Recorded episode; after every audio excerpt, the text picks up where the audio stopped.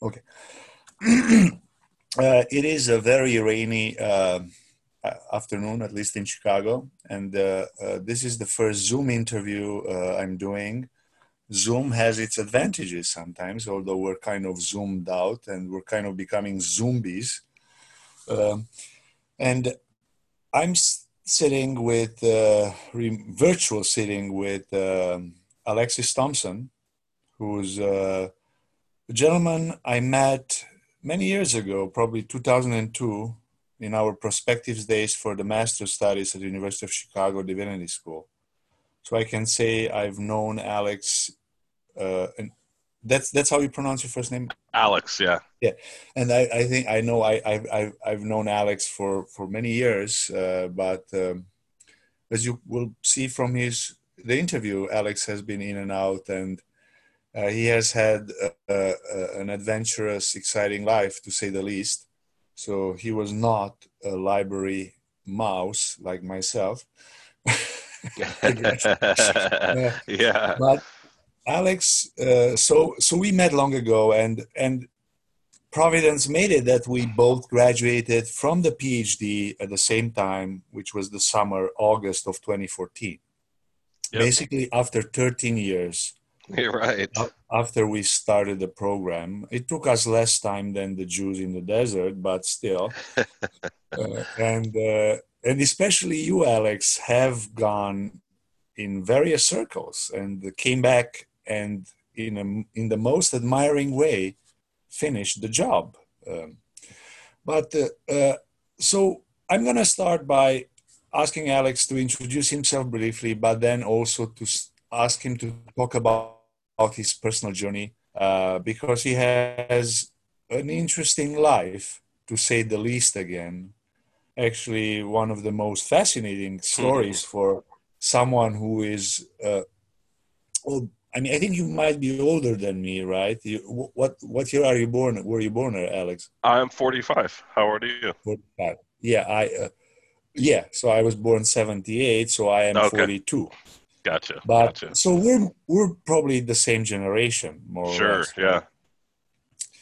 And so, uh, please, Alex. Yeah. Uh, yeah. So yeah, I'm uh, really excited to do this. I know we've been talking about it for uh, a couple of weeks now. I've listened to some of your other podcasts, and they've just been really impactful to me. You know, just hearing about other people's lives and um, their um, faith journeys. Um, so yeah, I'm really excited to share. Yeah. So can you, uh, uh, yeah. So, um, like I said, I'm, I'm just really happy to be able to share my story as well. Um, so, you know, for me, I grew up, um, just outside of Philadelphia in a place called Norristown. Um, proud to be from there. Grew up in a predominantly um, black neighborhood.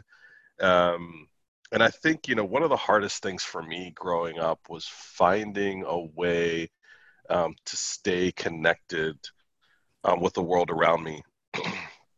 You know, as a, a black kid growing up in a predominantly black neighborhood, I always felt like there was this pressure to define myself in a certain way. And I didn't ever feel like that way I was supposed to define myself was actually who I am. You know, I was the kid who, you know, really liked math, you know, and really wanted to excel in school. I didn't know what football was or basketball was or anything like that. I mean, I guess I, I did know what it was, but it never really captured my imagination. There was something about me that um, was really drawn to academics, I would say. And, and that created tension in my household. You know, I, I grew up in a really tough household, all sorts of physical um, and mental abuse um, related to all sorts of things. But that made it difficult for me to focus on the things that I cared about. And I spent, um, you know, a fair part of my life, especially as I was growing up, feeling um, feeling like there was nothing and no one for me, you know? And so I struggled with suicidal thoughts. Um, I struggled with, you know, rebelling against everything that I thought was keeping me from being who I wanted to be. And it was probably, you know, really when I, uh, I joined the Navy. I was in the Navy for four years and I scored really well on the, you know, the military entrance exam. It's called the A S V A B. And when I joined the Navy, I got into a really good job field and I started to do well. So I, I did well in school, in my classes, and uh, it, it sort of opened up a new reality for me. And I think from there is when I really had the experience and the opportunity to be my best self. That's probably the best way to say it. You know, I got in, like I said, I got into one of the most difficult fields in the in the Navy, and I did well. And that just created confidence for me. I had to work hard. You know, it wasn't easy for me. The classes were really difficult. I had to work hard. I was studying six, eight hours a day. But because I was able to excel, it pushed me to work even harder, you know? And so I was in the Navy for four years. I got out of the Navy in two thousand, and then, you know, nine eleven happened the next year. And that really um, changed me on, again. It, and it really propelled me to come up with a mission for my life that would, you know, be my main obsession for the next thirteen, fourteen years. And so I learned, yeah. Go ahead. Finish, finish the point. Yeah, yeah. So I learned, um, I learned Arabic. I learned Persian. I studied German. Um, I had already learned French.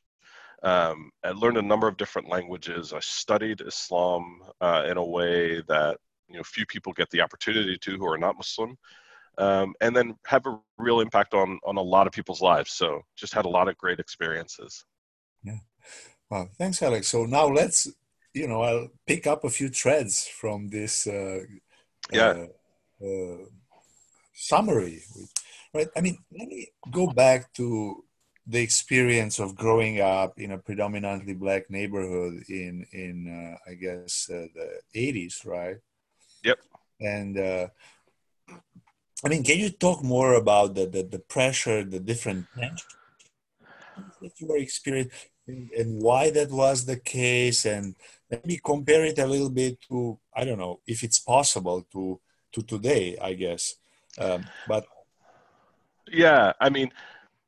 So I didn't have the worst, you know, I didn't live in one of the worst neighborhoods, right? So I didn't grow up around gangs or gun violence. Like I think, you know, lots of people have and continue to live in those kinds of environments. You know, my parents, um, you know, they had a high school education. They hadn't gone to college.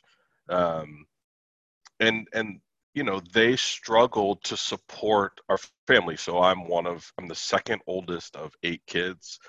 You know, my mom worked irregularly. She would work, um, you know, at the local nursing home um, or, you know, helping out at a business down the street or something like that here and there. I grew up with my stepdad. He, again, you know, sort of went from job to job.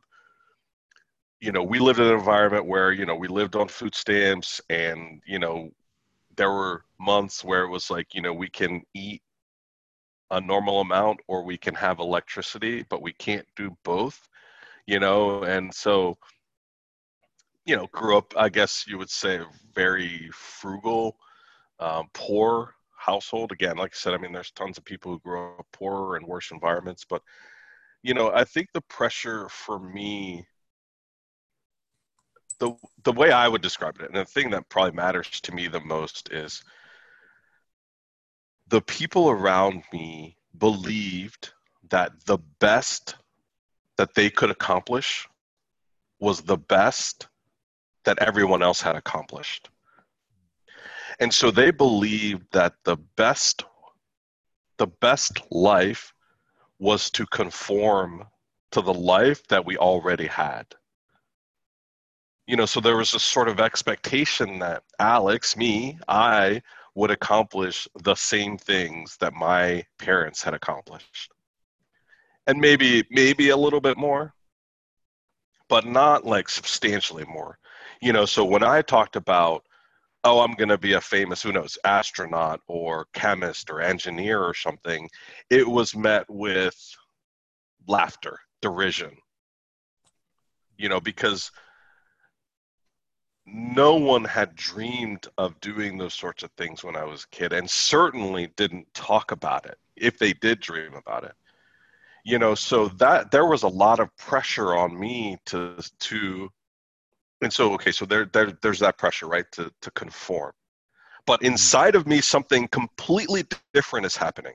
Inside of me, I find, you know, I started studying French in high school. I've, I found myself thinking in French from the first day I took French class, and dreaming about going to France and wondering what other languages I would learn, you know, and just sort of, and so inside of me, I was, you know, I really liked and enjoyed my chemistry class, right? And I dreamed about becoming a famous chemist who discovers some vaccine or discovers some cure for something.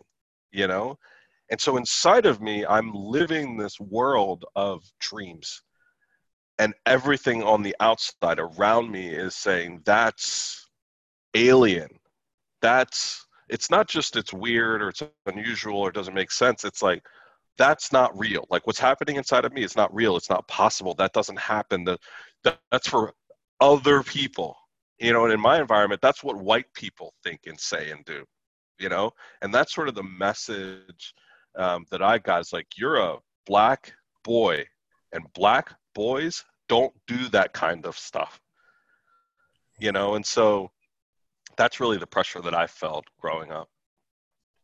Yeah. So, oh, thanks. Al. Yeah. So there was, yeah, how should I, I mean, that's very interesting. And so there was a, a, a was a disconnect, right, from, and, and, between the expectations of people around you and what you were craving or what you were yearning for, right? Right. Was, and, and in a way, for it's interesting to hear this, and I didn't know this uh, about you uh, in such a precise detail, right? Because today some, we, we have this big discussion about, let's say, education and, the, you know, per, performance gap, what they call, between the different, uh, you know, minority groups and, and, and whites, right? So, and, and some, you know, I'm just putting a few things on the table because, and I'll let you connect the different things because your insight matters the most uh, here, right? So you have that. And on the other hand, and I've worked for many years as a substitute teacher, I, I teach in a community college now. One of the things that bothers me sometimes uh, in the some discourses that you hear is this, that they make these discourses seem to say, look, these people are victims, we need to help them, like the victimization argument, right?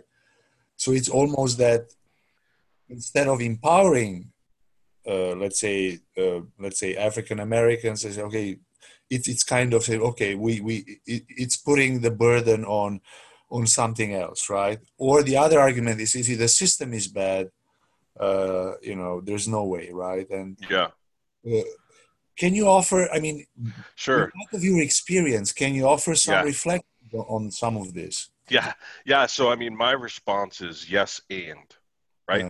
The system is broken, right? Um, we know how, um, you know, sort of, public education systems, pre-collegiate public education systems are based on um, taxes that are uh, gathered within the communities. And if you live in communities where you have l- less taxes or a less um, tax base, then you have less resources in the schools in which you exist, right? So that disproportionately affects people from lower income environments. That doesn't have anything to do with skin color, but it has something to do with economic status, right? So, th- so that's the that's economic right. argument. Sure. Right. And so if, so, okay, so that's one part of it. There are, the way that our education system is set up disproportionately affects people based on things like skin color, gender, and economic status, right?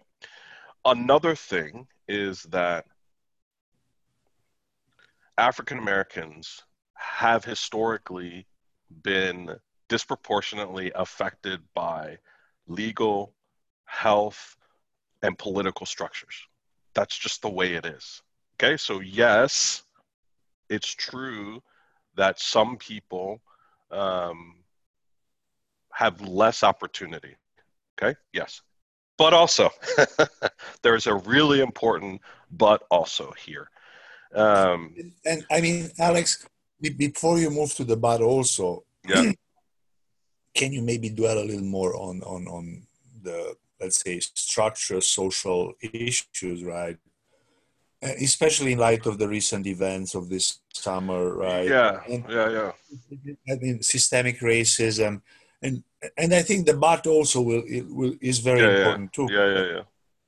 So so you I mean you you think there still is systemic racism? Yes, yes. Um, like you systemic, know, I, systemic.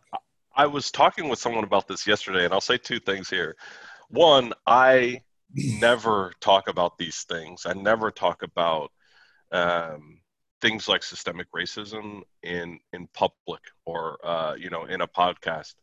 And the reason is because, and this is the second thing, the reason is because the language with, that we use is so um, sloppy on the one hand and politically charged on the other. And that to me is the worst of mm. all the possible combinations here, right?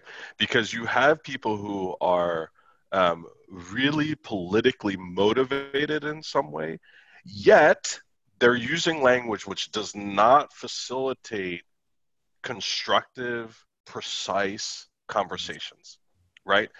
And right. So when you have things that are really charged and difficult, you want to be as precise as possible so that you are discussing the issues that matter. And it's really not just a proxy for my emotional state. Excellent. Right, and it's not just a manifestation of or an imposition of my ego, right? It's actually me trying to solve something that has clear negative impacts on our society. Yeah, yeah, you see what I mean? Yeah, I see exactly what you mean. Yeah, yeah. And, and it's uh, I would I if I would just add uh, exactly, and that's the issue I find with this kind of discourse, because it, once it sounds beautiful and motivating, but then the question is, where do you start? Yes. And it's, it's rhetorically charged to the degree that it, it amounts to a certain ideological rhetoric, yeah. which yeah, is yeah. very hard to kind of, it's it's totalizing. It's very yes. hard to, you know, find the place, okay, where do we start here? Uh, where do we, right? Where do we move from here? Right. Right. Right. And so you asked me a question which is politically charged and sloppy in language, which says, is there such thing as structural racism? You know? And so it's a, in a way it is a bad question. In a way it's a bad question, right? Because it totalizes very important, and I'm going to use this expression uh, loosely here, micro topics, right? So structural ra- um, racism, which I believe exists, but the existence of this thing called structural racism is less important than the than its components, right? The components of it, the things that happen on a daily basis in our legal um, structures, in our health institutions, in our educational institutions, like the things that happen. So if we say, oh, is structural racism, does it exist or not exist? I'm going to say, yes, it exists. There's no doubt in my mind it exists. But the value of that conversation at that level is probably minimal and primarily rhetorical, as you mentioned, you know? And so if we are actually trying to solve, and, and this is another reason I tend, I don't know how you got me to talk about this stuff, but, and this is another reason I don't tend to talk about these things is because the solution, you know, for me, the value of these kinds of conversations is to solve problems, right? And ultimately the solution, the, The, the problems that we're trying to solve are around relationship building. To me, that's what matters. Whether you and I agree or disagree, to me, is immaterial. What matters is that, you know, you and I are able to build and maintain a meaningful relationship. And me and my neighbor are able to build and maintain a meaningful relationship. Within the contours of that relationship, we will get to know each other. And the struggles of someone like me, a gay black man in the Midwest, will become your concerns. It will become things that you talk about and think about. And if I come home from work and, and I say something like, which has not happened to me, and I say something like, a police officer just pulled me over for no reason, right? Or I couldn't get in to see the doctor, or my kids can't get into these schools.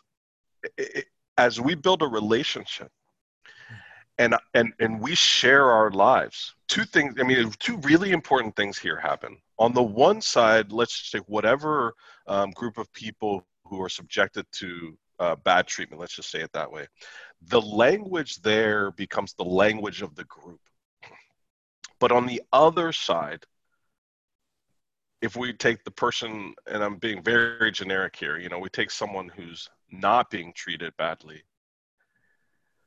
I am no longer able to say, all of those people out there don't care about me or what's going on in my life. All of those people out there are racist. If you don't look like me, you're a racist or a sexist or a homophobe, right? Because not only do my issues become part of your language, your language becomes part of my language.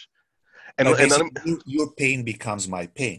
More exactly, than we share. I mean, More we haven't said, yeah. Go ahead, sorry. We haven't said, you know, the name Martin Buber right now, but he's like screaming in the background, right? And the building of that deep relationship, right?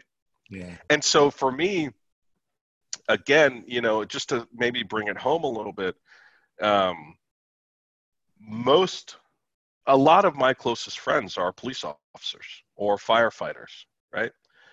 And so in the world we live in today, I spend part of my day talking to police officers who feel targeted, lumped in with a group of people, or, you know, there have been police officers who have done horrible things, and my friends feel like they're being lumped into that, right?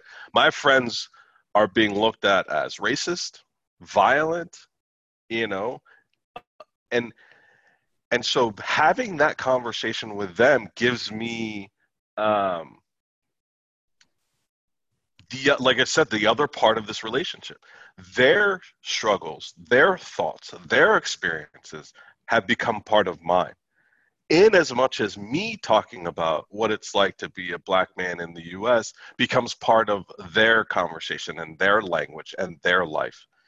You know, and so I feel like it puts me in a uncomfortable. I mean, I remember literally there was one night where I talked to one of my friends um, who identifies as genderqueer, lives in Minneapolis, had recently gotten pulled over by the police and was railing about the police, et cetera. So that was the, the one part of my night, that was that conversation.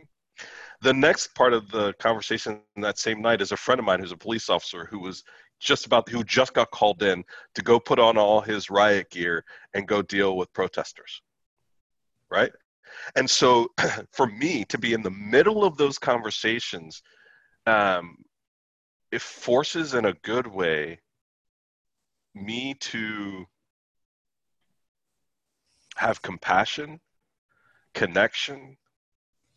And so that's probably on an emotional level, but also intellectually to interrogate the arguments on both sides and to come up with some sort of synthesis that allows me to say, how do I, um, how do I engage with people who have on both sides of this issue, engage with them in a real honest way as human beings, right? So it's, it's, uncomfortable in ways, but it's also terribly rewarding, right? Like just extremely um, important to me. Right. And and I think, uh, thank you, Alex. Yeah, I mean, that's pretty great. I mean, amazing, beautiful.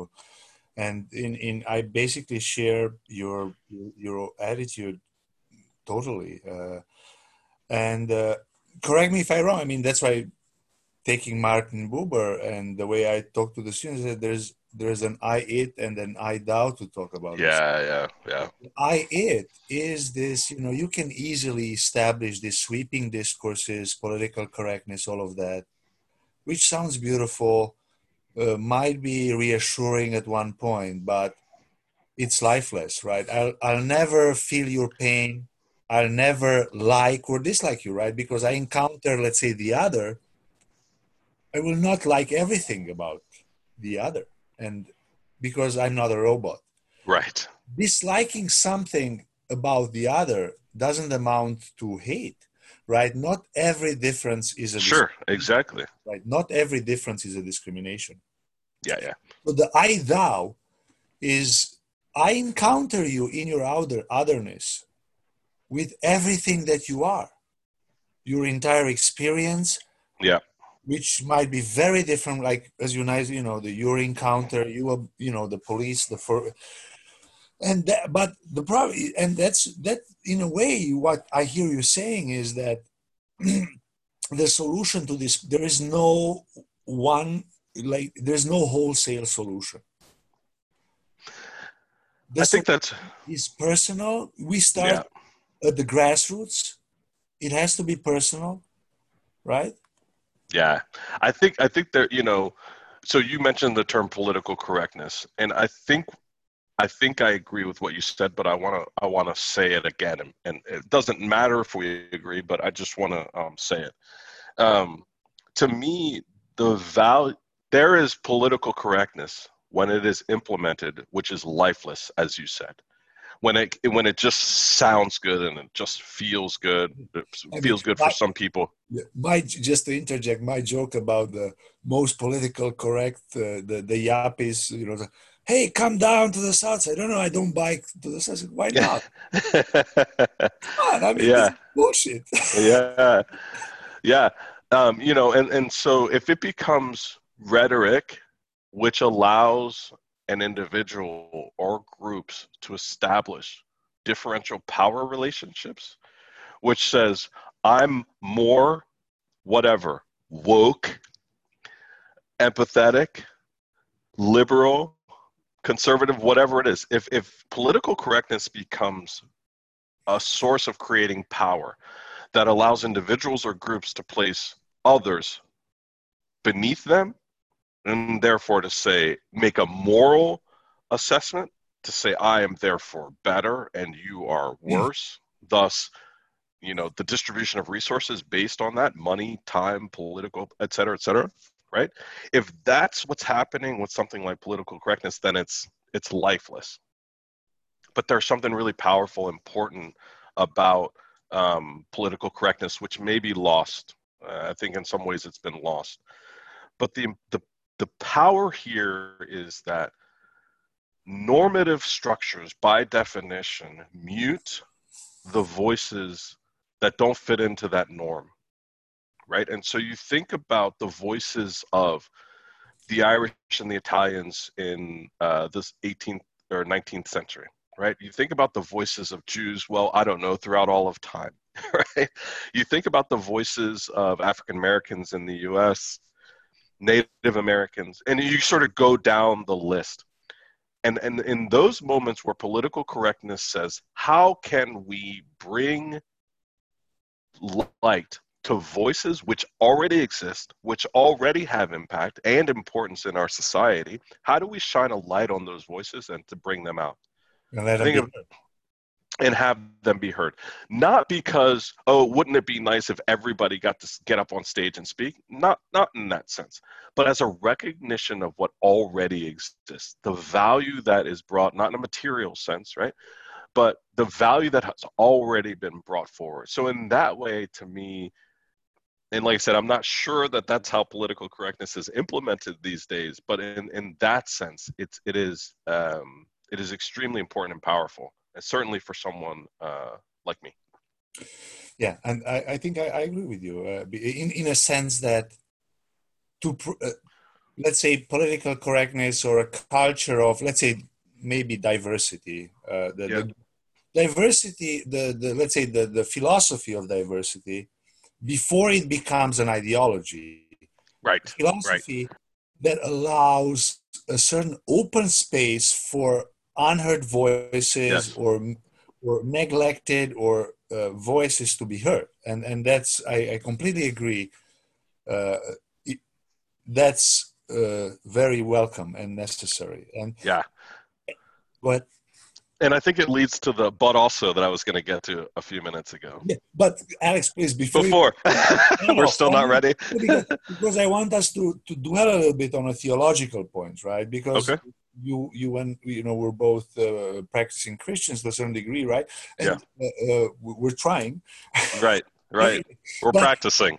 but we're practicing. But, I mean, the question, and it's not just a Christian question, uh, uh, because it's it's a Buberian question, and uh, I'm I might I I'll probably share this with Paul Mendes Flor, who is a, is a very dear Meister of mine and uh, one of the greatest mensch uh, I know. Yeah, uh, it's the question of how do you go from the personal to the system to the culture.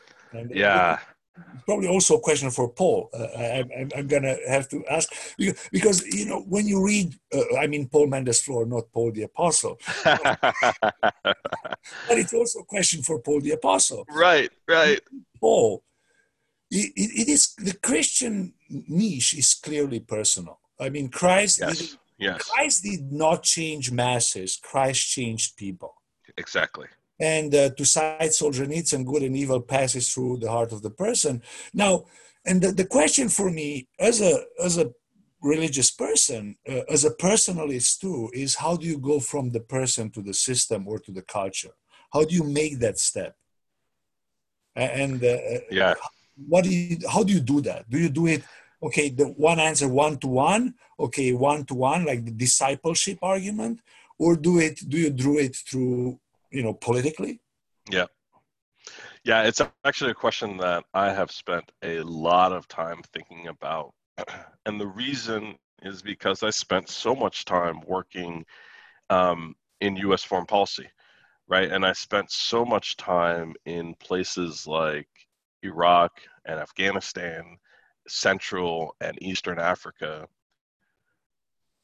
um, believing that I was helping implement a policy of growing democracy, growing representative government around the world, right? So when I was in Fallujah, for example, in Iraq, you know, my intent was to help people, individuals, band together to build the communities that they said that they wanted, right? Not um, terrorized by organizations like Al Qaeda, right? But motivated by what was important to them. And I will even, and not even imposed from right outside by the U S. Exactly, and not even imposed by the U S. Right? It's to empower individuals to develop and live the lives that they believe um, is best for them.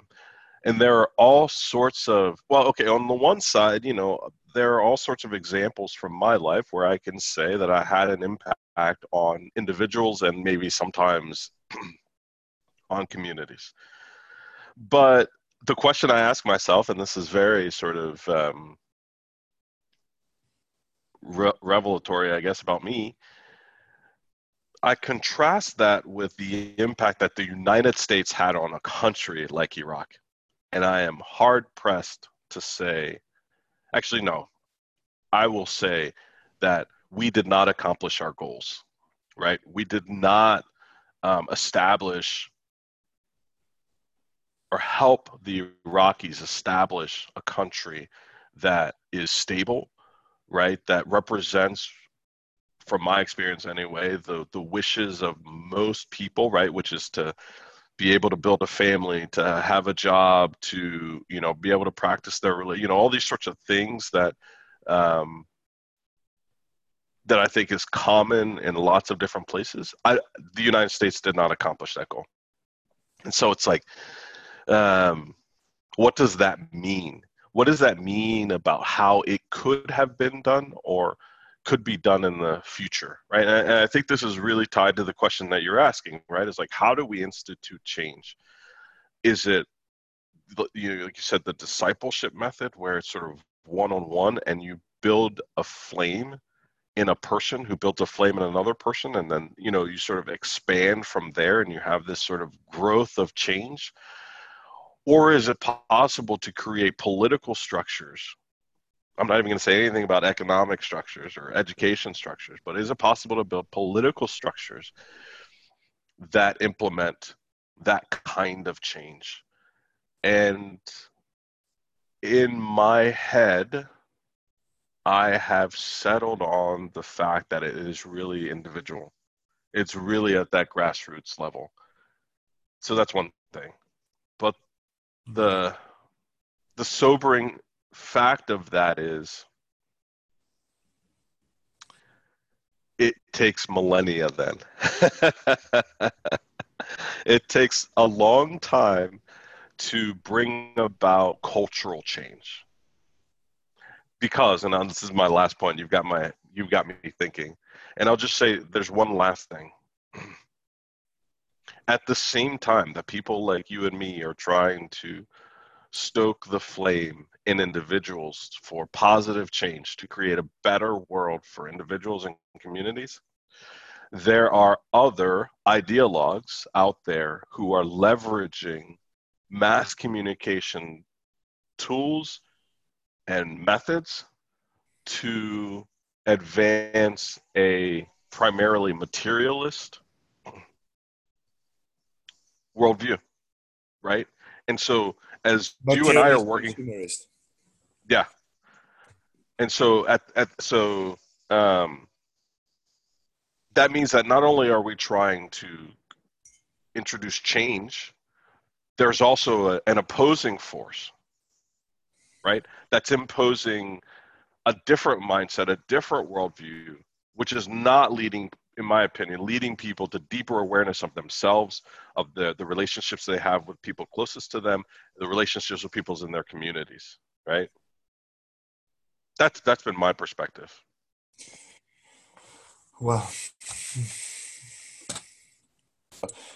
thank you, Alex. This is really insightful and helpful to understand some, some, at least some of Uh, of what's going on, and having a little bit of, of some kind of framework to decipher the narratives, as it were.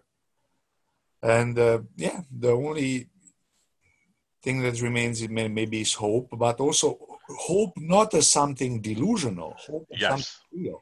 And, yeah, and I mean, hope as, as, as working and, and tikkun yes. olam, right? The, the, yeah, yeah. Go ahead.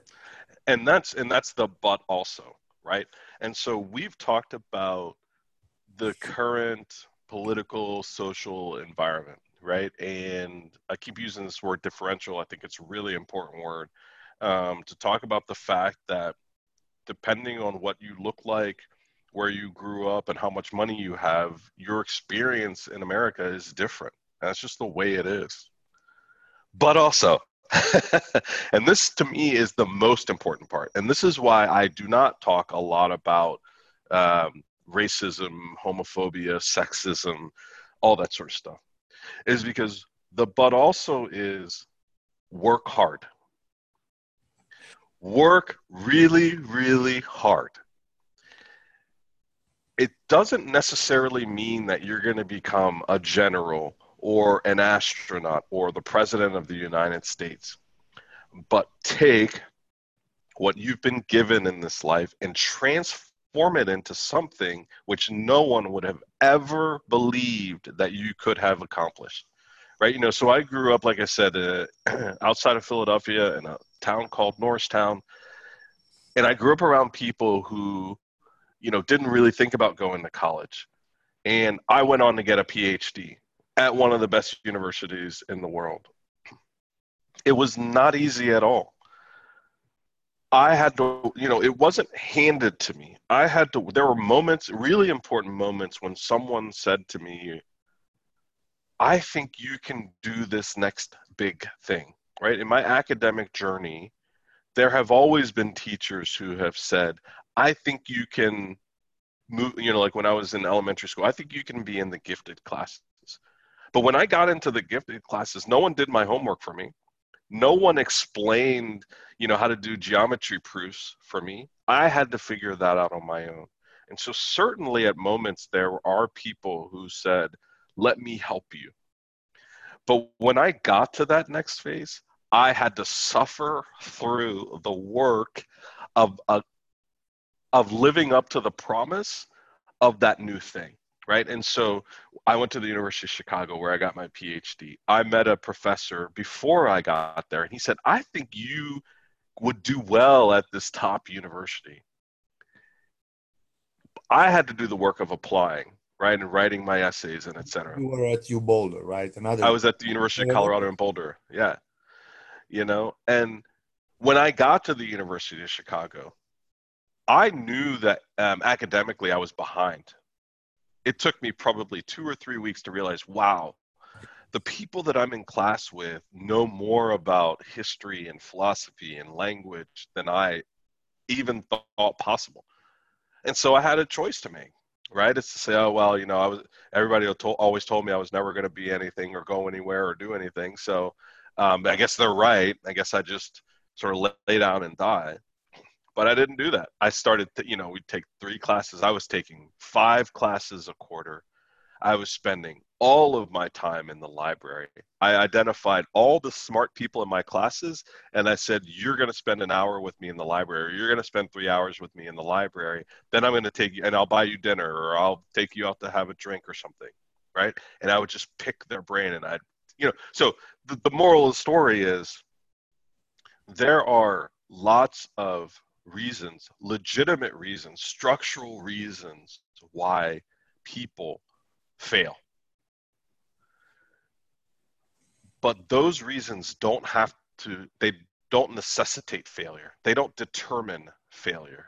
What I believe is that I determine success and failure for my life. And like I said, it doesn't mean that um, someone has to become a, you know, four-star general, president of the United States or something like that. But as we, as individuals, identify our goals in life to be a good parent, to get, be a good husband or a good wife or a good partner, to be a great person, a neighbor, you know what I mean? As we define those things that matter to us and bring meaning to our lives, then we, we bust down every barrier to get there. And that's why I said, well, you know, when we started this sort of part of the conversation, it's a yes and.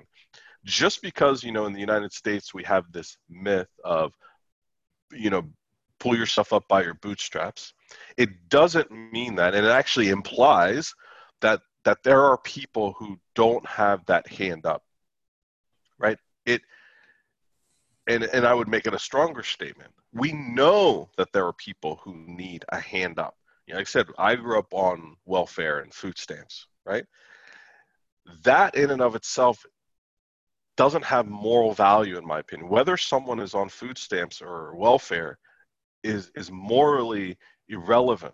What matters, so, you know, some people say, oh, you're good or bad, or you shouldn't do this, or you shouldn't do that. Some people live in environments where that is a necessity. However, it doesn't have to define who that person is or how they accomplish their goals or even what those goals are, you know? Mm-hmm. Wow. Yeah. Thank you. Yeah. So, so in a way, you, you're making a little bit of a, I mean, anti-Marxist argument that you're not defined by your material conditions without saying that the material conditions are not important in a person's life, right? That yeah. Sometimes, and I mean, not sometimes, these material conditions need to be met. But there's so much more to us than than that, right? Than yeah. the material, the, the, than the material dimension. Right? And I, I think that's part of the problem with the rhetoric that we hear frequently is that it's reductionist, right? It says either your material condition is all that matters, or it does not matter. And and we have to have this yes and, right? Which says yes. Our material condition matters. How we grow up, what we look like, what we have access to matters. Also, there is something about the human condition, I believe, that allows us to push further and push beyond. And so long as that drive is not emphasized, individuals succumb to the, the language of living up to whatever others around them said they should live up to. Mm-hmm. Or succumb to, let's say, being or reducing oneself to one's circumstances. Exactly. Or, right. And, and, you know, the other, I mean, it, the other point I want to bring out here, frequently, when we talk about overcoming obstacles, and I say we here, I mean, if, if you think about like movies and songs and books that are written, we talk about overcoming obstacles. We tend to use examples of like wildly famous people, right? Like N F L players, N B A players, presidents, um, you know, people who come from nothing and t- at times, who come from nothing and accomplish everything.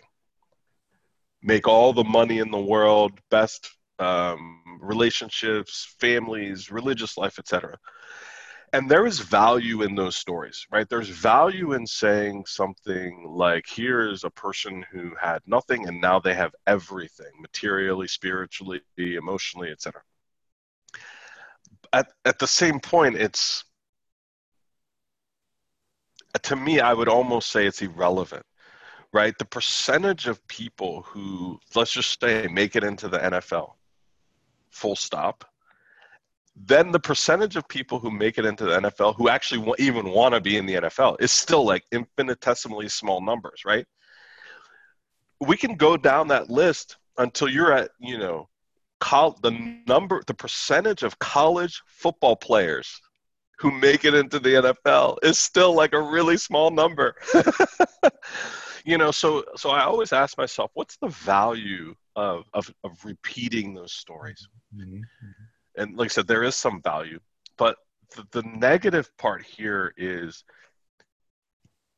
I think it encourages the simplification of dreaming, right? Oh, oh. It, it narrows what people think they should dream about and understand what matters. Right? And so someone will say, what matters is, oh, if I can become a famous singer or a famous athlete or a famous politician.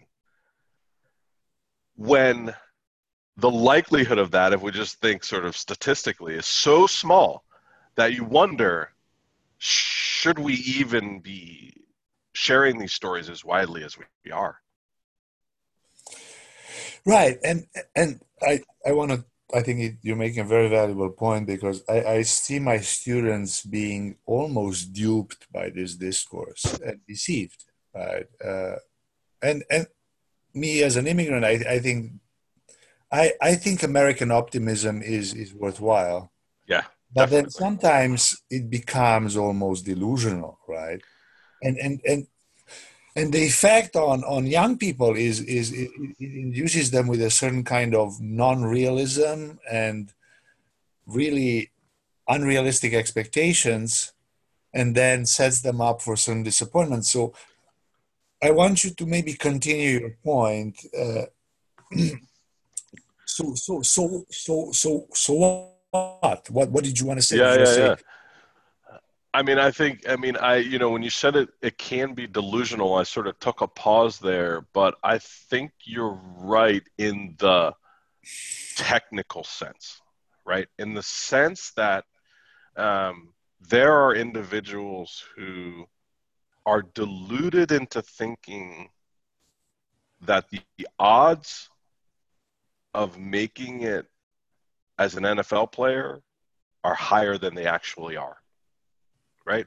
And so sometimes American optimism turns into this thing where individuals believe things that are, believe that things are likely, which are highly unlikely. Um, and so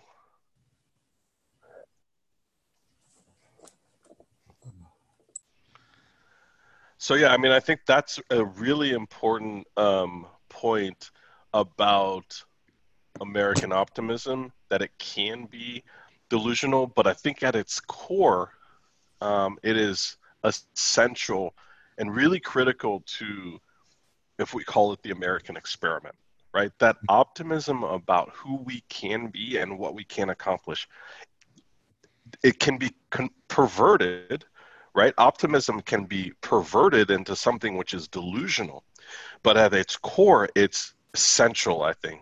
And for me, certainly, being optimistic has is what has driven me through my life and allowed me to succeed, and in a lot of ways, um, to stay alive. But what I would say, you know, is really important is a, is around an idea of like dream making.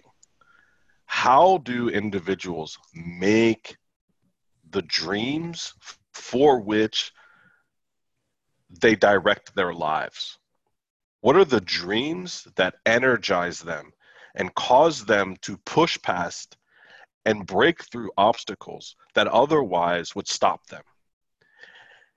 And it's fine, you know, and I guess the main point is probably the final point that I want to make here is it's essential that an individual define their dream and that they not simply transplant the dream of someone else onto themselves. It's not good enough to say this other person dreamed about becoming a famous artist, therefore I'm going to become a famous artist. It's essential that the individual identify their personal dream, to take the time and effort to understand who they are in some ways, and then craft a future and a life around that. Mm. And sometimes that means I want to be um,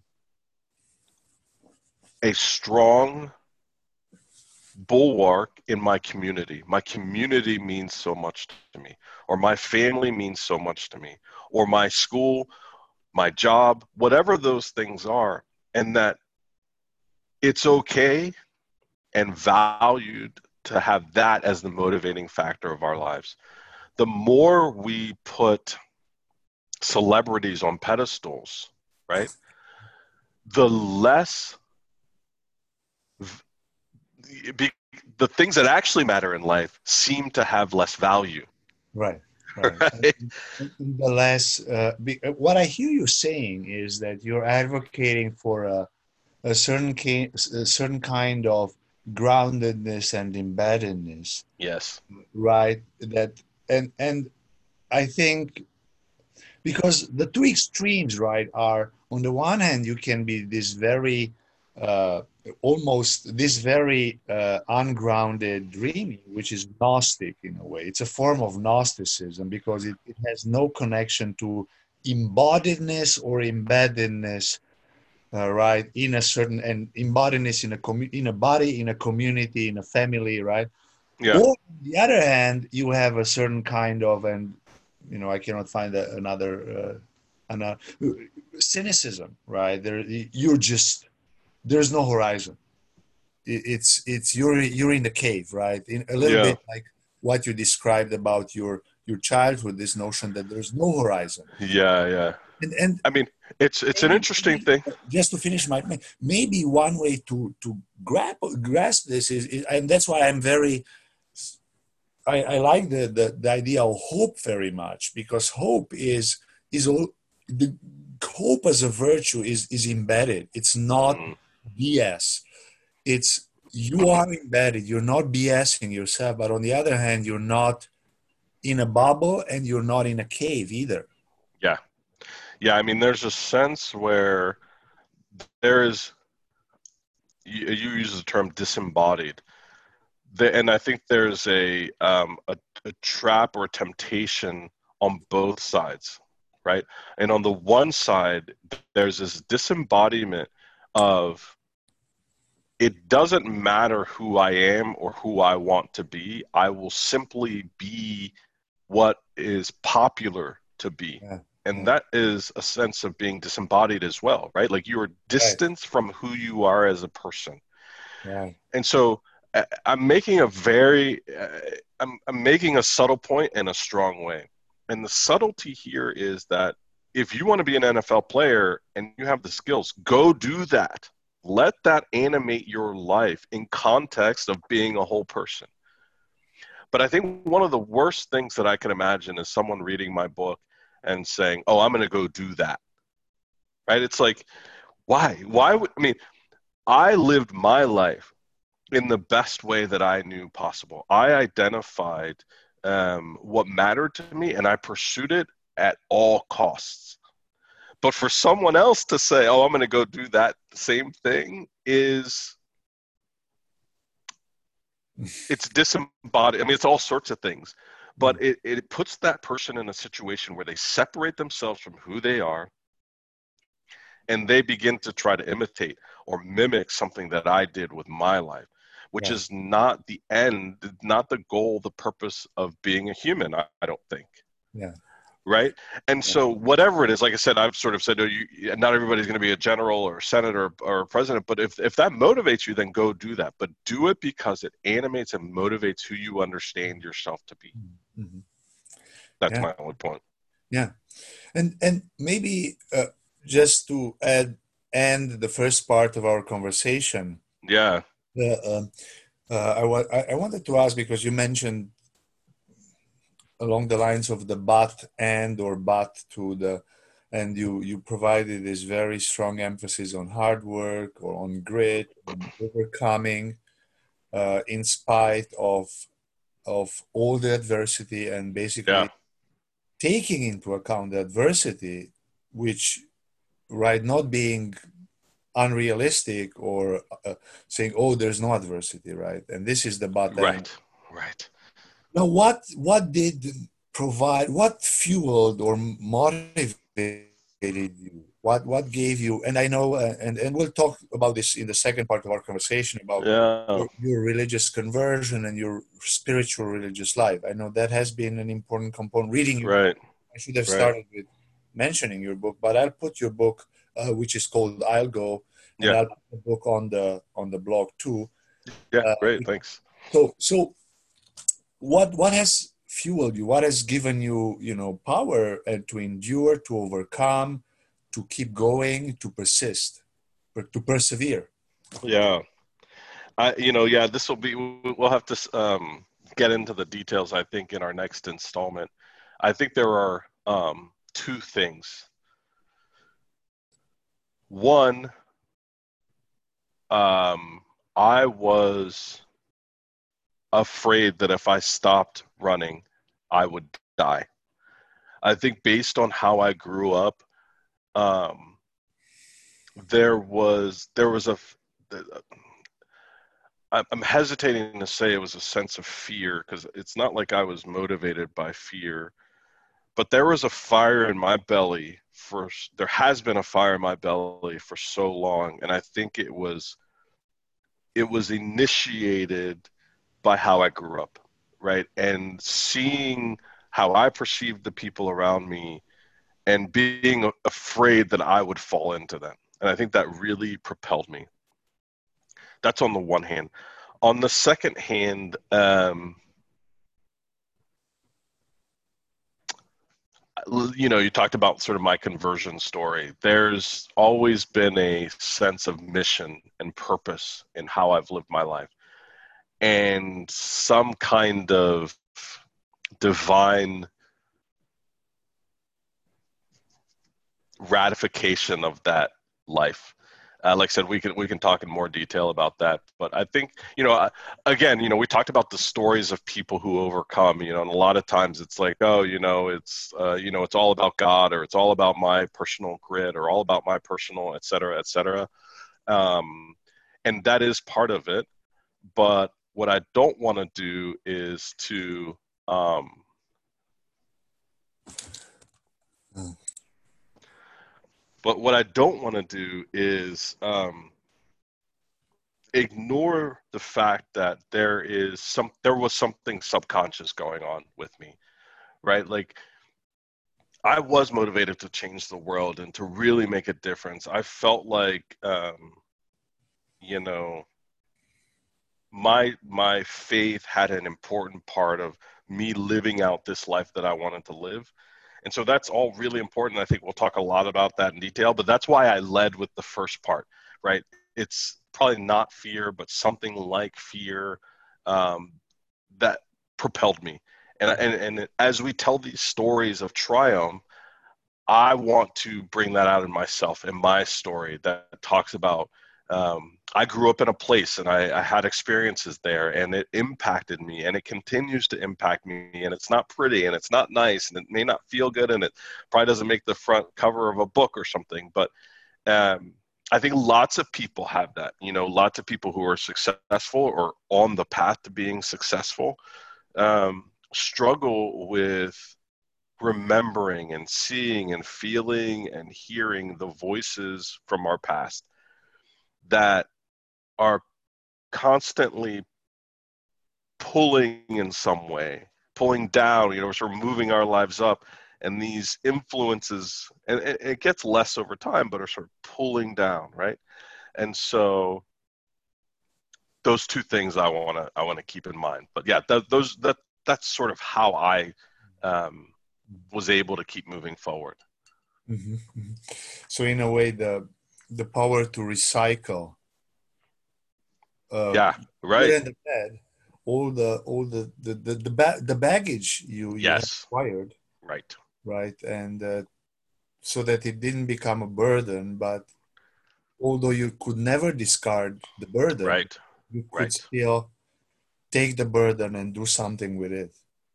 Uh, and I have to say, I've, I've never, I mean, it, reading your book, what struck me is your constant desire to challenge yourself with something. I mean, yeah. Yeah. Uh, you, you you joined the Navy, then uh, the University of Chicago, right? You yeah. You Arabic. You you you moved to Egypt. Uh, expose you know immerse yourself in complete immersion, right? In a completely different culture. Uh, I mean, then coming back, uh, I just found out that you also did a master's in chemistry. Why was Chicago? I mean, seriously, I I don't understand or comprehend how you could have could did it in you know I mean doing both, and then uh, Fallujah, and then uh, Afghanistan. I mean you can you can tell there is a is a there is a track record. Yeah, yeah. And your, your your fireman experience. Yeah, right, right, right. Right, uh, the the the excruciating physical challenge. Uh, right there, there. So there, there's some there's this track record or looking for for. challenges that you can overcome. Yep. Uh, and I've, you know, there, there's there's a track record of that. Yeah, yeah, for sure. We'll have to, uh, we'll, we'll, yeah. yeah, we should get into it more in our next one, huh? Yeah, yeah. All right. Yeah, Alex, yeah. I'm looking forward to it. Okay? Yeah, yeah, yeah, let's do that. Yeah. We'll do another installment. Okay, great. That sounds great. Thanks a lot, Adrian. Yeah. So I...